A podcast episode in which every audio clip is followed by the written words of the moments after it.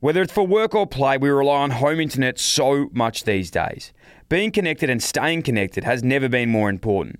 So if you want reliable internet brought you at speed, switch to Aussie Broadband. It only takes a few minutes to sign up, and their 100% Australian based support team are ready to help. Aussie Broadband, the actual Aussie way. Find out more at aussiebroadband.com.au. T's and C's apply. G'day, guys. Welcome back to the Dylan Friends podcast. Thanks for tuning in. If you haven't yet checked out Stevie J's ep from last week, make sure you do. It's an absolute ripper. He's one of the game's greatest players and an even better storyteller. Thanks again, Stevie. I know you're listening. Now, some big news. As promised, if you're driving the car, pull over. If you're standing, sit down. And if you're walking the dog, chuck him on the lead. The Dill and Friends podcast has teamed up with Bonds Australia in the first major sponsorship. It's only fitting for one of Australia's most iconic brands to team up with one of Australia's most iconic podcasts. So, Bonds, thanks again for jumping on. We're going to have a lot of fun with this one. In saying that, this episode is proudly brought to you by our friends at Bonds. This week, I chat to media and commentating guru Basil Zempilas. The great man has worked in the Australian media for over two decades, commentating not only AFL games but many Olympic games as well. He's a friendly face you see in the Channel 7 newsroom and on Sunrise and I've officially crowned him the Prince of Perth.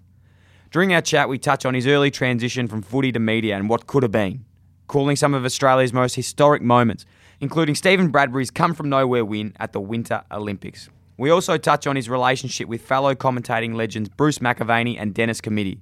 We talk about his love for footy and all other sports and much, much more. All right, let's get into it.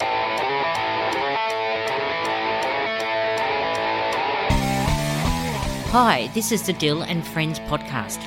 I'm Deborah, Dylan's mum. Thanks for tuning in, and I hope you like the show as much as I do. And don't forget to subscribe and leave a review.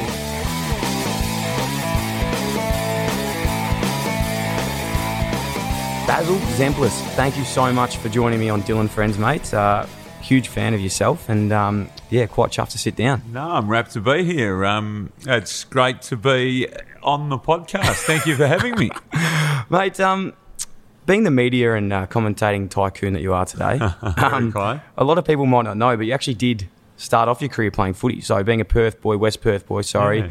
Uh, 24 games, 25 goals between 1990 and 1994. Mates. Uh, yeah, I, will say it for you if you want. Yeah, all right. So that's not a lot of footy in that period of time. Look, I had a lot of injuries, Dylan, okay? I had a, actually, I did actually really have a bad run with injuries. I, I broke just about every bone in my body. Both legs? Both legs. Was that the same incident or over the? No, over yeah. a, a, whole uh, a whole period. I had a collapsed lung. Uh, Jesus. Bloke by the name of Stephen Hooper, who was the number one draft pick the year after it happened. He ran through me to centre bounce. The only bone I didn't break was the only one I wanted to, and that was my nose. I thought if I broke my nose, I'm sweet. I can go and get it fixed up. I can get a bit shaved off. So I broke everything else. I, I was.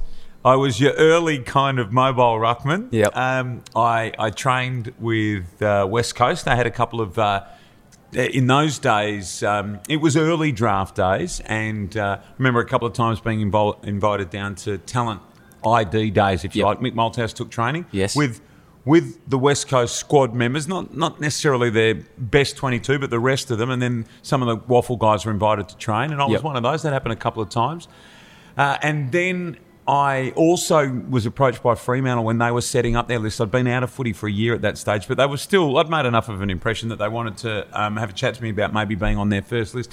By that stage, footy had got going. But no, I loved it. I uh, I could take a mark. I played under Jeff Gieschen, who was uh, the umpire's boss, yes, and he was, yes. uh, went on to be Richmond coach.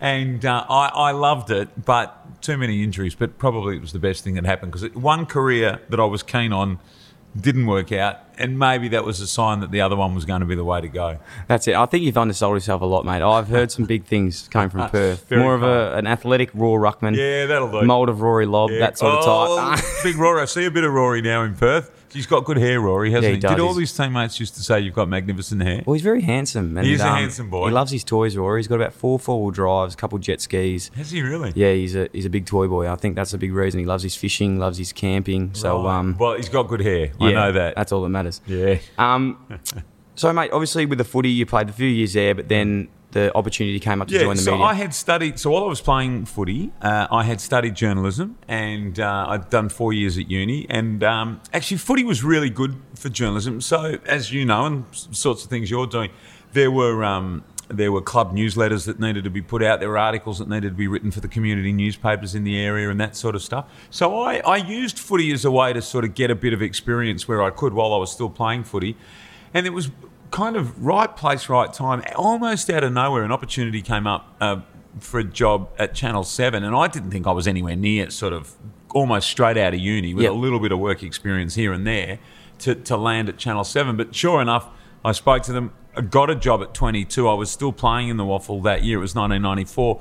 And the boss at Seven said, "Look, you might be able to combine both. Um, we, we'll, we'll see if we can let you do it." But I, of course, I wasn't going in as you know a 300 game superstar. I was yeah. going in as a bloke who had just got a cadetship.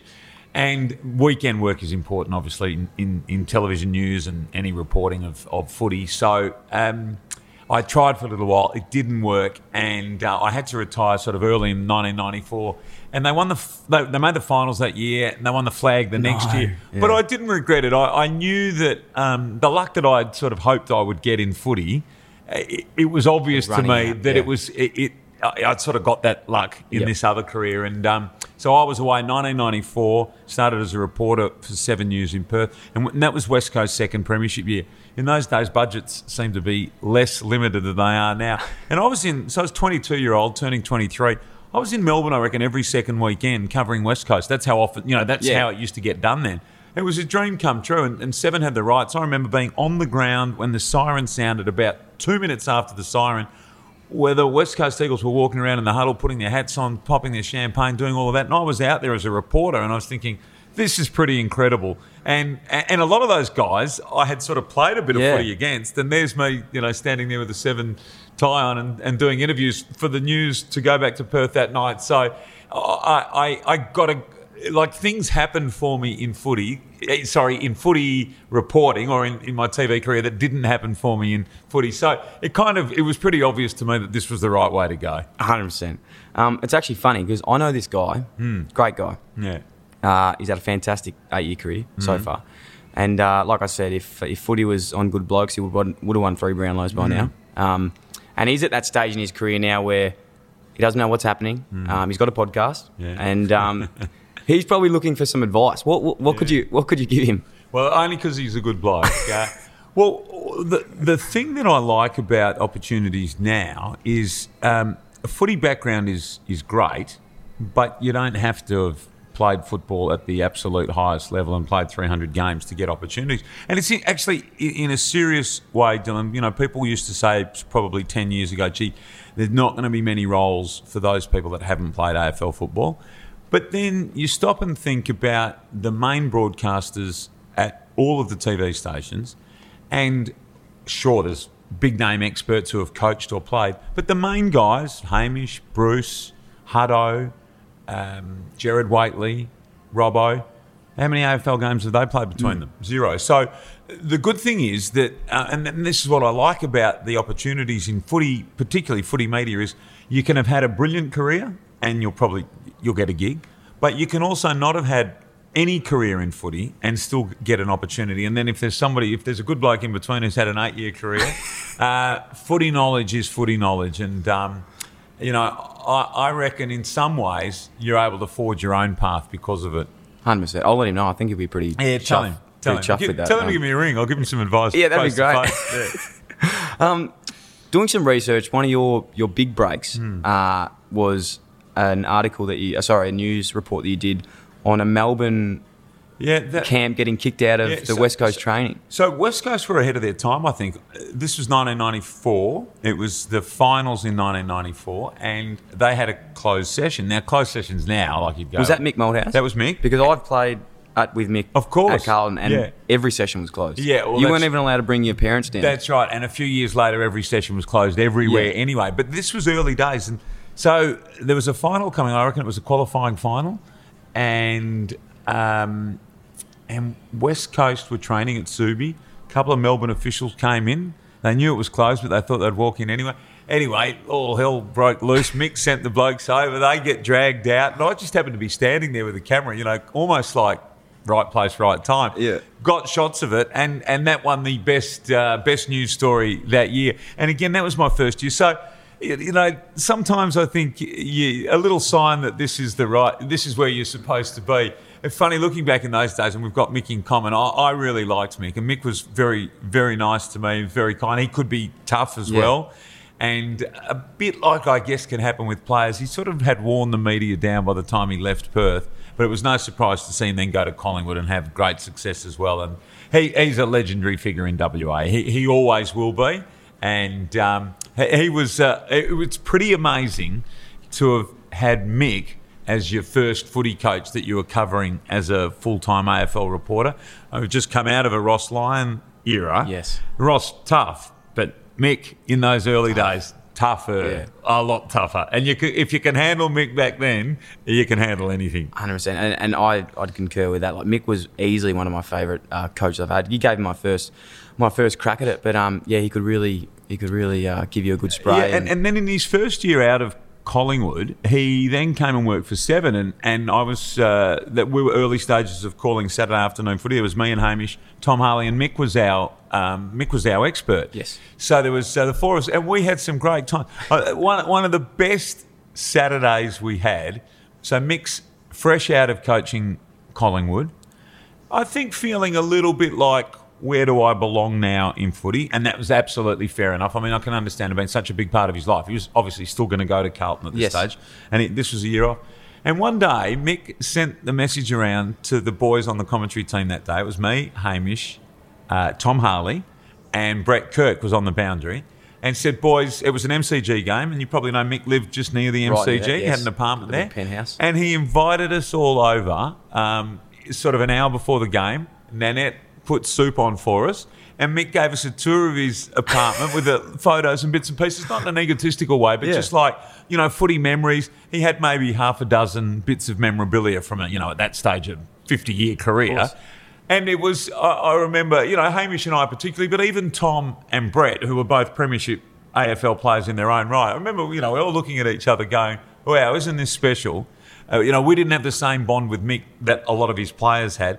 Yet he knew team and team environment was important to him. And, and I'll never forget that day. It was, it was a really nice thing for Mick to do. It was his way of saying, well, I was there, but I'm with you guys now, and and You're my team. Yeah, Yeah. it was it was very special. He was great like that as well, especially with the first year players. He'd always take him, us on a camp Yeah. every year. So we'd go away, go up to his house, and um, no, it'd be awesome. He was such a such a good guy, and I um, I appreciate everything he ever did. Uh, good man. Working in the media, Hmm. um, you're bound for some awkward uh, interactions. Yes. Does anything stand out over your career? Any sort of live news reads? Any awkward sort Um, well, of interviews? Well, famously, actually, at uh, Giant Stadium, I, we were doing across to well, who was it? It was Bulldogs were playing, Bullies were playing Giants. We crossed to Leon Cameron. I can't quite remember what had happened, but anyway, somehow I've I've confused which team had kicked the goal and who was the coach. That was an awkward Oh. moment, particularly given I've got Dennis on one side of me. Den, fine though. I mean, I've sort of grown up with Den. Yeah. Uh, but Leigh Matthews on the other side. Leigh actually, I think, was the, was the bailout. He just, you know, he heard what had happened, just ploughed on and asked the next question. But that was awkward. Um, other than that, you know, stuff goes wrong all the time, like it does in life. I often say to young reporters and stuff who are doing live cam- uh, live Yes. crosses or pieces to camera, and they'll get really upset if they um or are or they'll make you know slip up on a name. And I say, yeah, but if you walked out now into the newsroom or the park or in the car with your mate and you were chatting and you said, oh, I rang Davo the other Oh, not Davo, I rang Pete the other day. No one would go, yeah. oh, that's horrible. Don't, what, what have you done? I said, in real life, that sort of stuff happens all the time. Uh, and, and a lot of people get hung up on it. So uh, you tend to sort of just know that the best thing you can do is just bat on and keep moving. But um, things go wrong. I think if you let it affect you, it can really bring you down. I guess a bit like footy. Yeah. If you plough on, you know, next opportunity, next time the ball comes, you're going to grab that one, right? Keep going. And that's got to be the method and the and the approach, I reckon. Um, one of your bigger first events uh, in your career was when you commentated the 1998 World Aquatic Champs Yep, that's in right. Perth. Yep. And in that event, there were some pretty controversial things Hmm. happened. I think the Chinese team was caught Yeah, doping. They Was were. That's right. Yeah, yeah. What was your memories of that, and how was that sort of when you were? Yeah, so, so I I was a sort of a youngish reporter then, but then had sort of graduated to be on the on the network team. I wasn't calling, but I was on the broadcast. Um, it was famous for a couple of reasons. One, Ian Thorpe won his first world championship at the age of 15. He beat Grant Hackett. Wow. Grant was 16. Thorpe was 15. Just touched him out in the 400. That was two years before the Sydney Olympics. So this kid was born sort of in front of our eyes. No one knew anything about Ian Thorpe at that stage other than, you know, there was a young kid from Sydney who'd happened to make the final. What Yeah. a great effort sort of thing. Wow. You know, no one's gonna, he's not going to swim that well or he, you know, who knows, he might finish third or fourth. Wow, that'd be a great effort. He won it. He beat another Australian and that was the start of, of the great Ian Thorpe story. And it happened in front of our eyes. So that was one part of it. The second part, and I was at the airport when it happened. So the Chinese swimmers have flown in. There was one female swimmer in particular. She looked like, and I'm, you know, this is an exaggeration, but Yeah. not much of an exaggeration. It was like when they walked off the plane in their tracksuits, it was like Aaron Sandilands had walked off the plane. Except she was female. She wasn't quite as tall as Aaron, Yeah. but the shoulders were that big. And that was with a tracksuit on. The next day, we saw her at the pool, and it just it did not look normal. And we'd all seen swimmers with big shoulders, Yeah. female swimmers with big shoulders. That's part of it. That's you know the years of working them up. But it did not look normal. Anyway, less than a couple of days later, I think their accommodation was raided. They found all these vials, and she was kicked out and sent home. And that was kind of the start of sort of uh, a big drug period, or, or a period of sort of harder enforcement on drugs. I guess drugs had always been in swimming or in sport, but this is a time when it was really kind of the microscope had gone on and the anti doping had really turned up.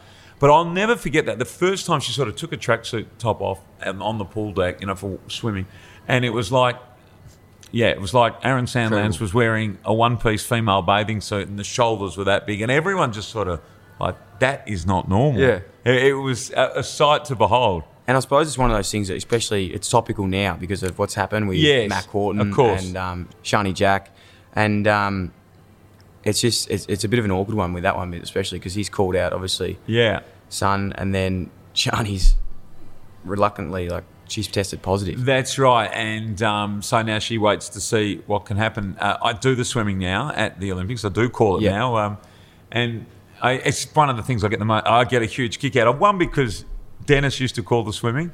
Uh, Bruce, for a period, called the swimming because Dan had gone to nine.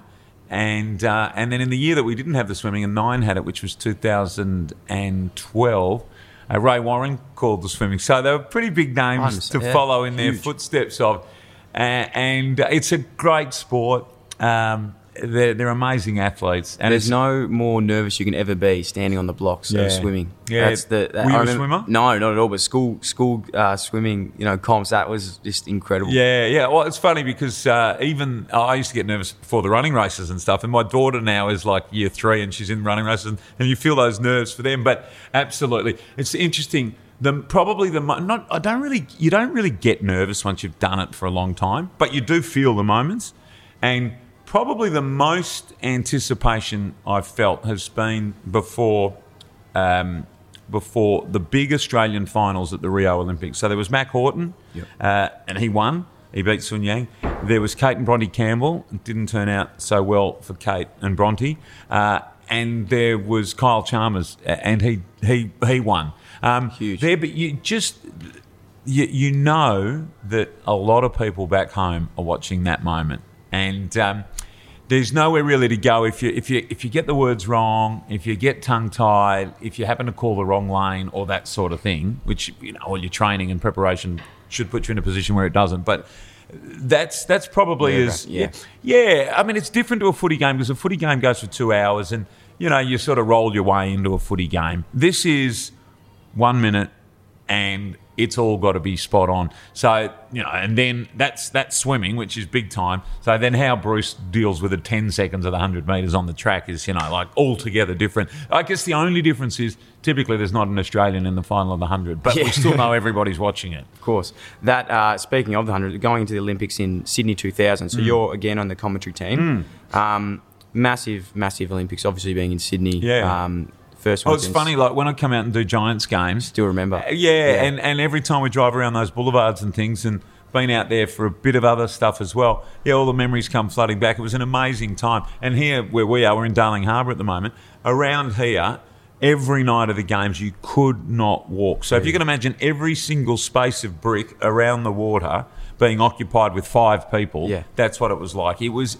unbe- It was like a crowd at the MCG was standing out there every single, basically from midday until 1 a.m. Incredible. Uh, it was phenomenal, yeah. What were some of those memories that you speak of that back then? Um, I was in there the night that Cathy Freeman won. Yeah. Um, I- I- we'd sort of blagged our way in. God, somebody else. From, I wasn't calling anything else. Bruce was night. calling that Bruce was one? calling that race. Yeah, and called it magnificently. It's a famous call. So, so I, I remember that. Um, uh, that was that was very special. Um, I went to the uh, closing ceremony, and that was amazing. But just being in Sydney for a home Olympics, it was it was a phenomenal time. yeah, I was probably a bit too young to acknowledge it back then, but looking back now and obviously doing the research on this, it just was incredible, Yeah. especially Cathy Freeman's run. Yeah. Um, and obviously, How old were you in two thousand? I was six. Right. Well, okay. Yeah. Well, you were Old enough. Yeah, yeah. Well, yeah, and you've seen the race. I mean, Oh, you yeah. can imagine that. And I think what happens too is as we go through further Olympics, where we don't have people in those big races, you then really appreciate them more. I mean, we've been blessed in swimming to have wonderful eras of swimming. But when you when you sort of when we watch these next Olympics, and there's no Sally Pearson now, and there might not be an Australian on the track in a big final uh, with any meaningful chance. I think you then cast your mind back, Back. to and you go, wow, we, we had someone in one of these races. In fact, we, we had the favourite and we had the winner, and it was in Sydney. And the memories always go bigger when over time. yeah, It just exactly. gets bigger and bigger. So uh, it was a and it was a moment in time, a phenomenal moment. Thousands of Aussies trust Aussie Broadband to keep them connected to the world, even when they're on the go. Because as well as reliable home internet, Aussie Broadband also offers flexible mobile plans with super generous data allowances and no lock-in contracts. Their 100% Australian-based support team are ready to help you make the switch. It only takes a few minutes. Aussie Broadband, the actual Aussie way. Search Aussie Broadband mobile to find out more. T's and C's apply. Speaking of Bruce, we touched on him earlier, but um, obviously you guys had a great relationship. You've obviously learned a lot from him Hmm. in your time. What sort of impact has he had on your career? Yeah, he, he, look, Dan and Bruce, and I'll put them in Yeah. together. I mean, for me, they were the dream team of AFL Yeah. commentary. Different styles, different approaches, but unbelievable together as well. Uh, they were just, you know, you never, no one's ever perfect or nothing's ever perfect, but they were just about the perfect team. Um, so they've both been phenomenal. Uh, I've spent a lot more time with Dan than I have Bruce, but Bruce has always been very giving of his time to me, to Hamish, to all the younger guys coming through. But often, I think some of the most the best things I've learned from Bruce, I reckon, have been often things that I've heard him say or things that I've read that he's written. And one great line from Bruce, uh, I read it in maybe it was one of those TV magazines on a Sunday where they interview someone who's on TV and ask them five or six questions. And one of the questions was, Have you ever um, has there ever been a broadcast that you weren't happy with, or has there ever been a call that you weren't happy with? And his answer to that question was, you know, every single time I broadcast, I'll leave that broadcast thinking there'll be a moment in that call where I go, oh, I wish I'd said that, or gee, I could have said that better. And he said, there is no such thing as the perfect broadcast. And I, I found that a really valuable lesson because often I would leave a game of footy or whatever I'd done and gone, you know, I've done a good job, no worries. But oh, that moment when that guy took that really big mark, well, maybe I should have said that, or perhaps I could have said this. But hearing Bruce say that he has that same feeling himself, that was a really powerful lesson.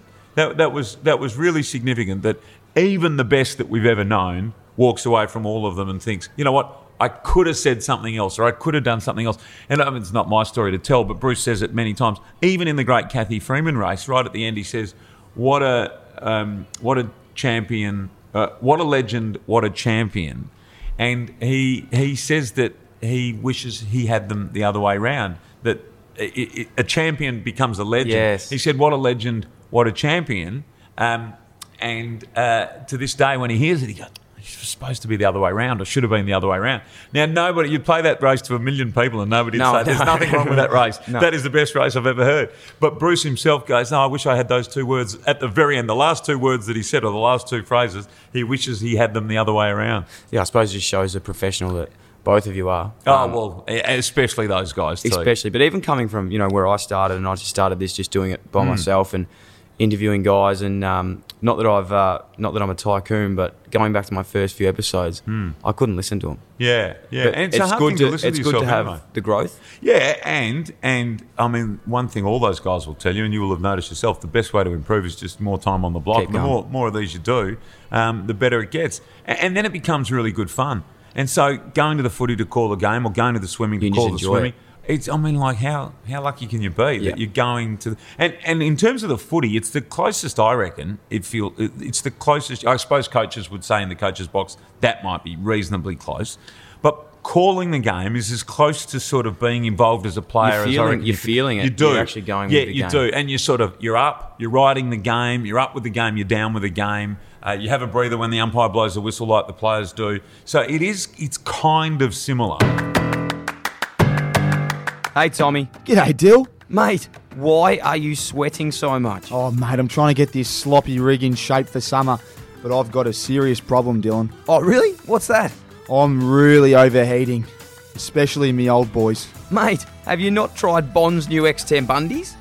What's Bond's X Temp undies? Mate, they're Bond's new undies that help regulate ball temp. Yeah, what the heck? Yeah, when the body temp rises, cooling kicks in to help evaporate sweat and expel heat. Gee whiz, mate. Where can I get me hands on a pair of these bad boys? www.bonds.com.au. Oh, say it again for me. Dill. www.bonds.com.au. I just added a few to the card as you were speaking. Surf the web, brother. Good on you, mate. See ya.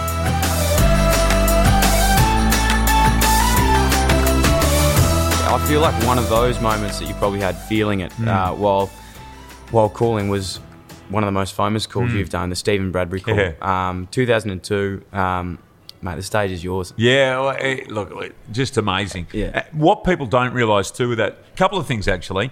Um, so Stephen had lots of luck to get into the final. I'll tell you about a couple of the slices of luck that he had. But about four or five months before the Olympics, I got a call from the head of sport, um, just randomly one day, and he said, um, "What do you know about short track speed skating?" you know, Heaps. yeah, uh, you know, we all knew that the right answer when you get a question like that is, "Oh, well, yeah, no, no, I love I'm, it, I'm yeah. up for it," you know. And um, obviously, didn't expect me to know that much. So Bruce had done short track speed skating at the previous Winter Olympics, and Bruce is the number one man. His call, and I think the network were keen for him to do the more prestigious events, which will be prime time. Yes. Even though they didn't have great Aussie chances, so the downhill and that sort of stuff, they're the marquee events at Winter Olympics.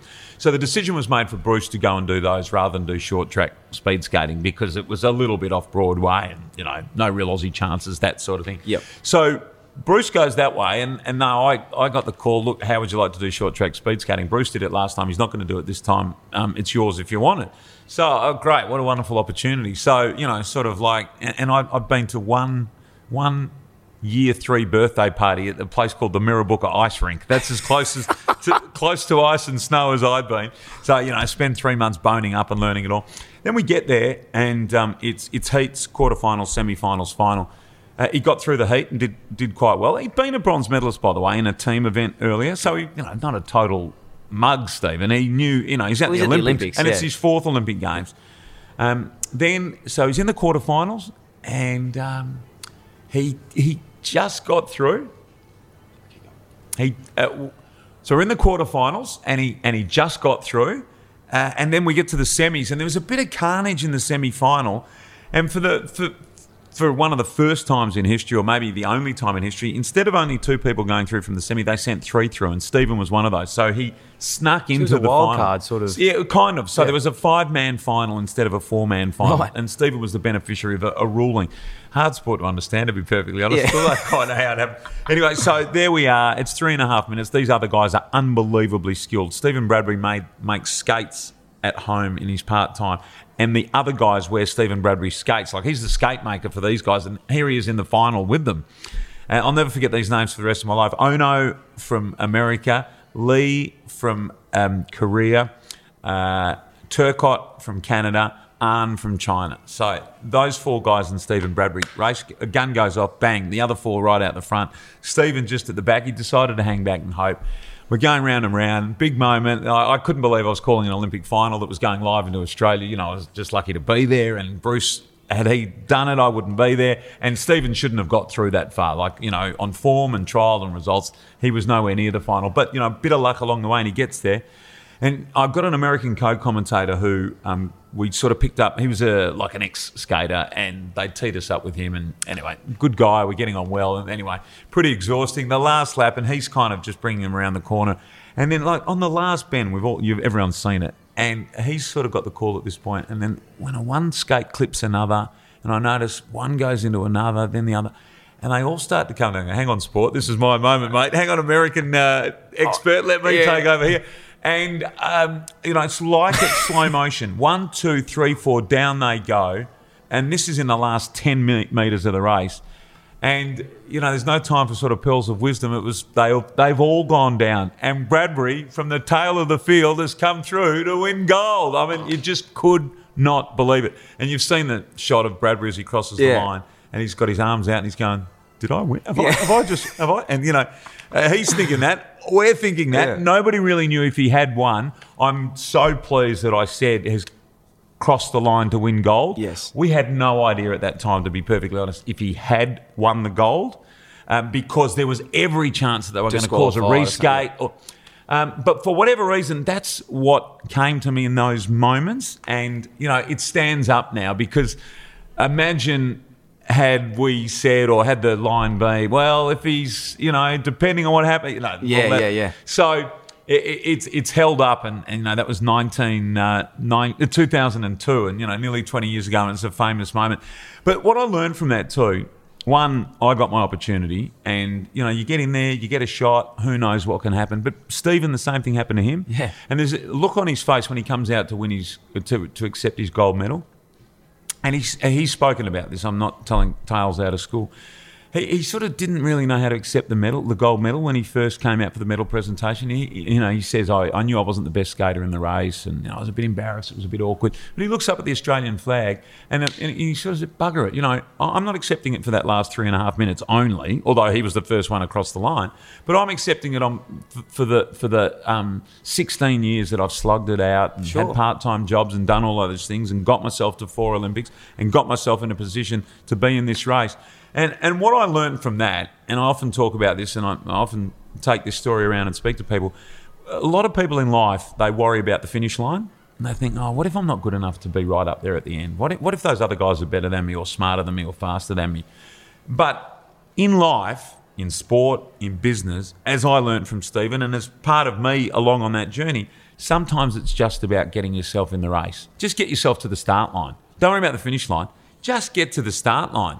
And who knows what might happen in the race or in the in the journey or on the trip. And and and that was the great great reflection for me out of that. It was an incredible event, incredible sequence. The fact that I happened to be there calling it Australia's first ever Winter Olympic gold medal, the way we won it, but such a valuable lesson as well. And um, oh, he's a good bloke, Stephen Bradbury. He's a terrific speaker and a guy whose life changed in an instant. But he's made the most of that opportunity as he did throughout his life, which is really inspiring, I reckon. Are you still in contact with him? Yeah, now? we do. Well, and there's some talk about a movie being made. Really? Uh, and Yeah. and he rang me the other day. When I say the other day, maybe Yeah. six or nine months ago, and he Yeah. goes, "Hey, I'm talking to these Hollywood people, and they're thinking about making a movie of the race and you know the story behind it." And he said they were tossing around commentators, or you know, we they think they need someone to play the role of the commentator. And he, he said, I've been helping him out with some suggestions and that. And then I thought, well, the guy that called it is still around Yeah, and yeah. calling. Do you want to do it? And I said, I'd love to. So uh, I don't know where that's at as yet, but that would be pretty amazing if, um, you know, you end up in a, you know, it'd be In a small movie. part Yeah, in a. Hollywood movie about that event. That'd be huge. Calling, uh, you know, recreating the moment. That would be something. Watch this space. Yeah, exactly. Um, again, the two years later, you've got uh, the Olympics in your motherland. Yeah, that Greece. was ho- home Olympics for me. Black, Home Olympics. black shorts. Yeah. Um, that was another big one, obviously. It- yeah, I did rowing there and we won some gold medals and it was just a buzz to be at the Olympics. I did basketball and rowing. I worked with Andrew Gaze, uh, Gaze, one of the world's yeah. greatest blokes. I had the best time. Um, I could speak the language. It just it was an amazing time. And uh, the Awesome Foursome won the second of their uh, gold medals.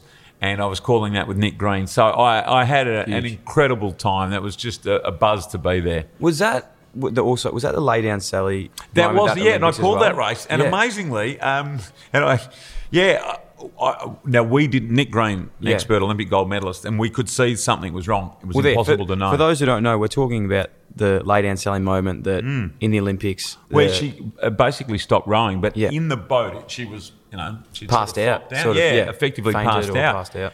I remember with that we said there's a problem in the Australian boat. That was the line when we first saw that happen, and then it really blew up after that because there was, you know, the crew sort of was imploding on each other or on her and and all of that. But there was a pretty unique moment to be involved in, and Yeah.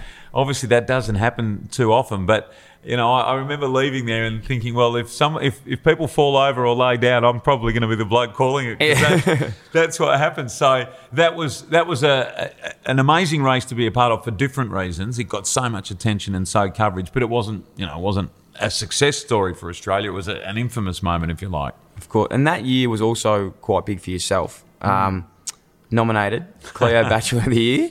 Hard to believe, isn't it? I've heard um, best on in the Olympic Village that year as well Oh, as. Uh, I was I was a different man back then. well, I could speak the language, Dylan. Yeah. So I had a head start on everybody else. I, I I could kick on both feet, let's say. That's fantastic. Um, okay, well, the rumours are true. Uh, right, we'll move on.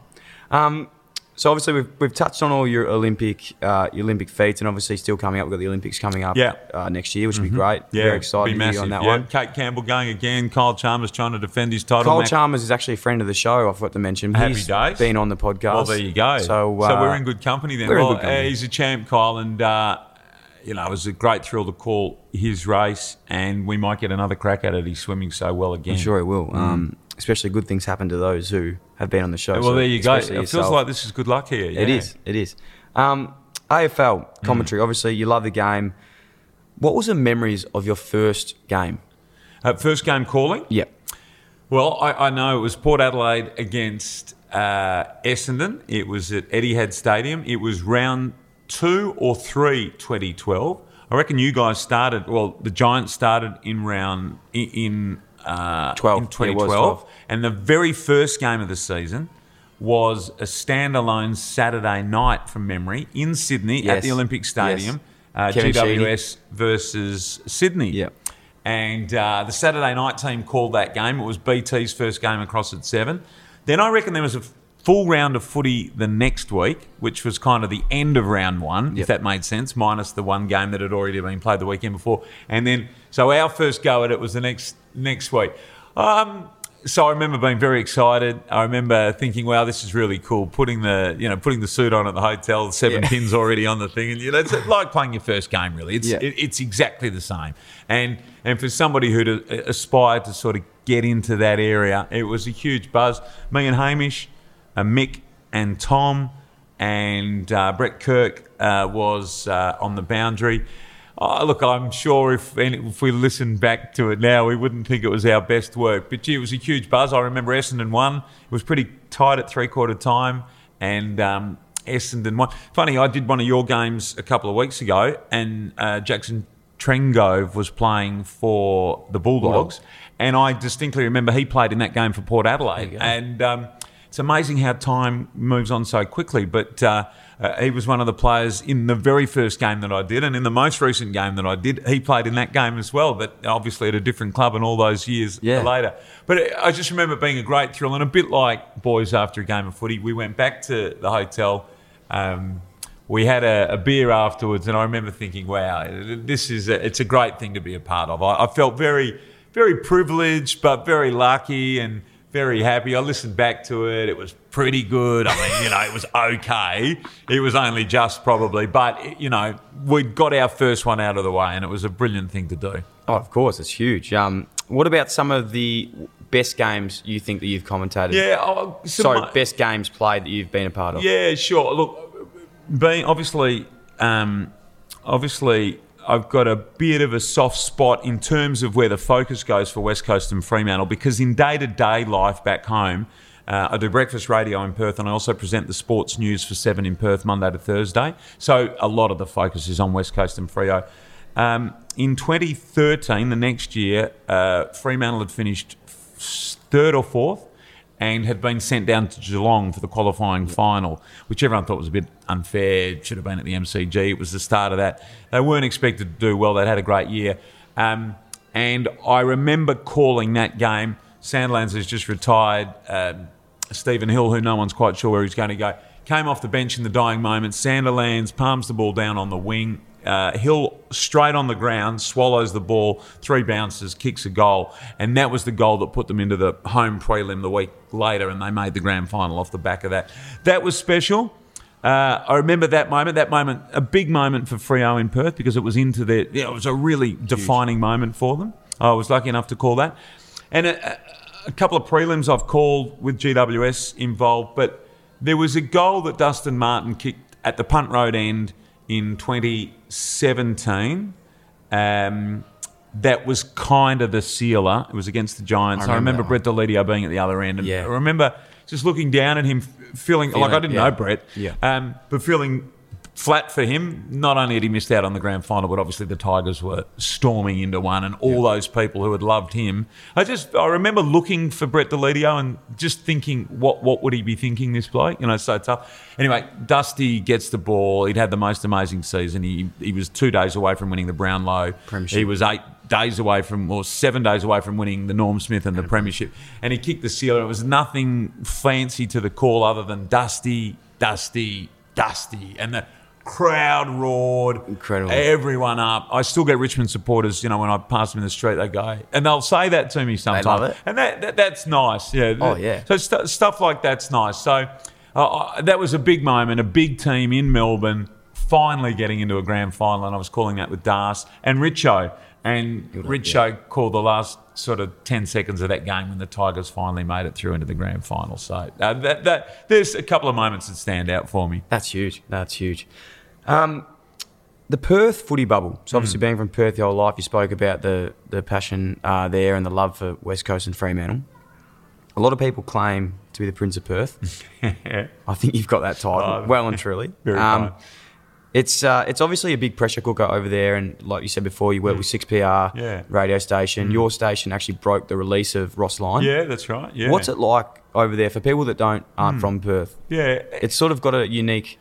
It, it, it's hard at it. There's no doubt about that. I think Perth a lot like Adelaide in that sense because two teams, one town, all of that sort of stuff. Um, in some ways, it feels like it's probably slightly less competitive though than the Melbourne market. Obviously, Sydney's totally different because of the rugby league influence, and, and Brizzy the same. Um, but uh, it's i- i- it's a good place to be involved in the footy media. We've got two very big and powerful clubs. One who seems to get it right more often than not. West Coast are a phenomenal club, uh, big club, big support, and they've had big success. Freo haven't had the same, but they're still a big club. They got a lot of support and a lot of members behind them. And you know, once, they're up there again, the, that stadium we, will be full all the time. So it's it's a good place to be involved in the footy media, but it's it's a funny feeling when um, AFL coaches start to be younger than you. And in Adam Simpson, I had the first West Coast or Fremantle coach who was younger than me. You know, I speak to him every Monday night live, and so you you kind of know you you. You, you're sort of ticking on a little bit, and I'm sure Ross Lyons. Well, I suppose if it's Peter Sumich, he'll be older than me. But if it's Justin Longmuir, Yep. or one of the other younger candidates, he'll be younger as well. So you kind of realise, gee, I've been around a while. Yeah. And I've been at Seven in Perth for nearly 26 years now. Incredible. So uh, all of Fremantle's, uh, I started a year before Fremantle came into the comp, and I started the year of, of West Coast second premiership. So, no, uh, pretty amazing. Uh, it can get tough at times because there's only two clubs to go to if you need a story or you need some coverage. Um, but at the same time, everyone works together pretty well, and I think it's fair to say there's a fair level of respect.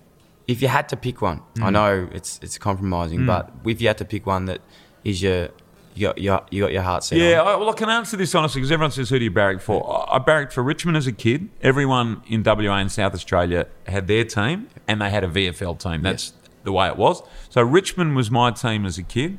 Then I was in year eleven at school when West Coast started. Eighty-five percent of footy supporters jumped onto West Coast when they came in.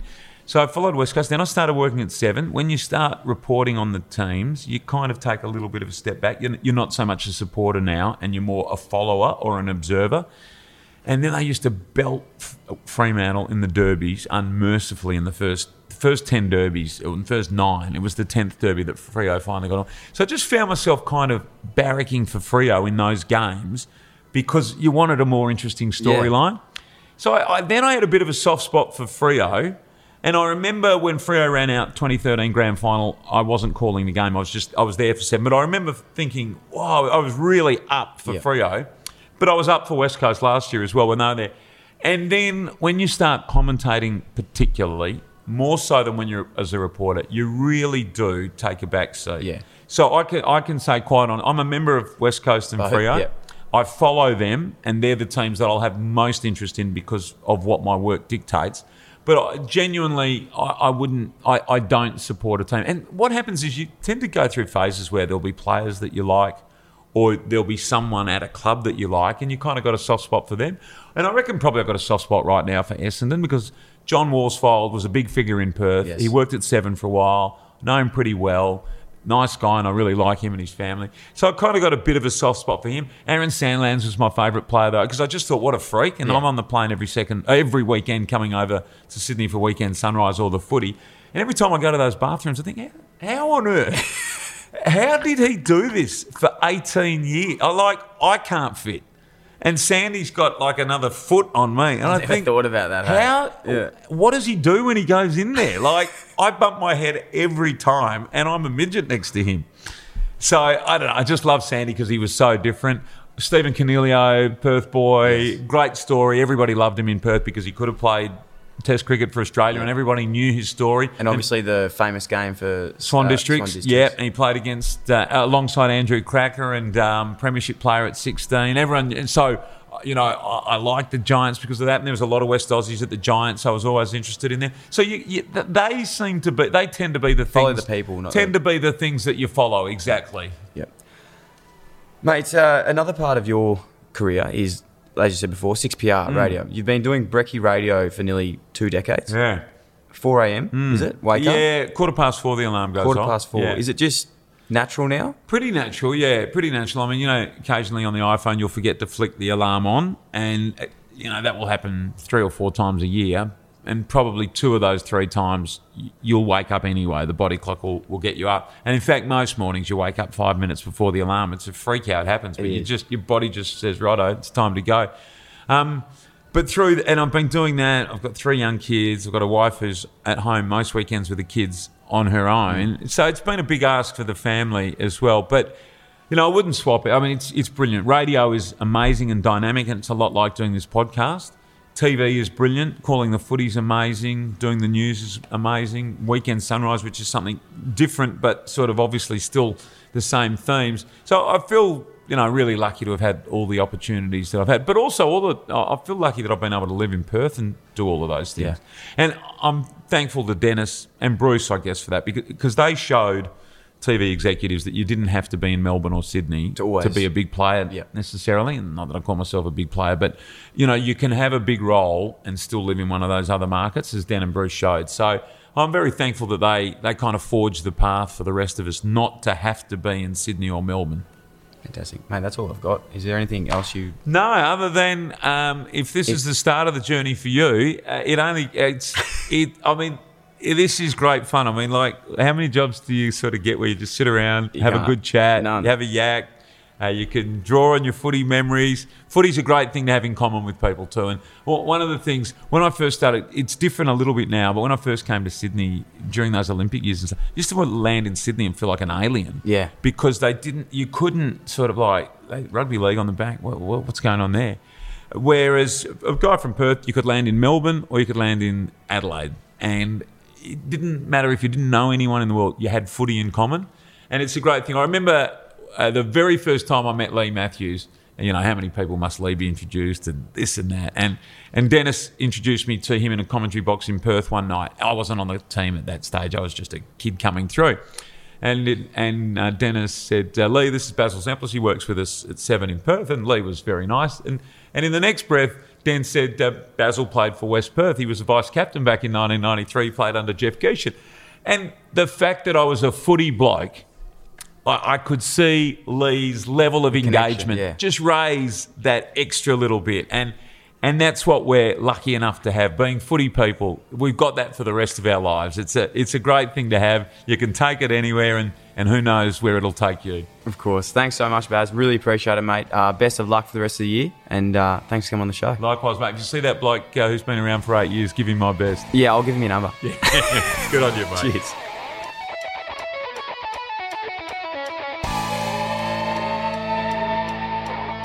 This episode was proudly brought to you by Bonds. Thanks again for listening to the show.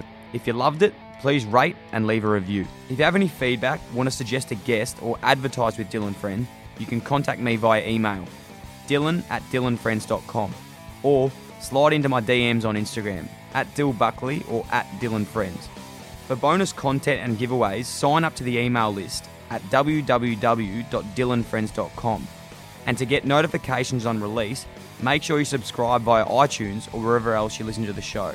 And remember, be yourself, everyone else is taken.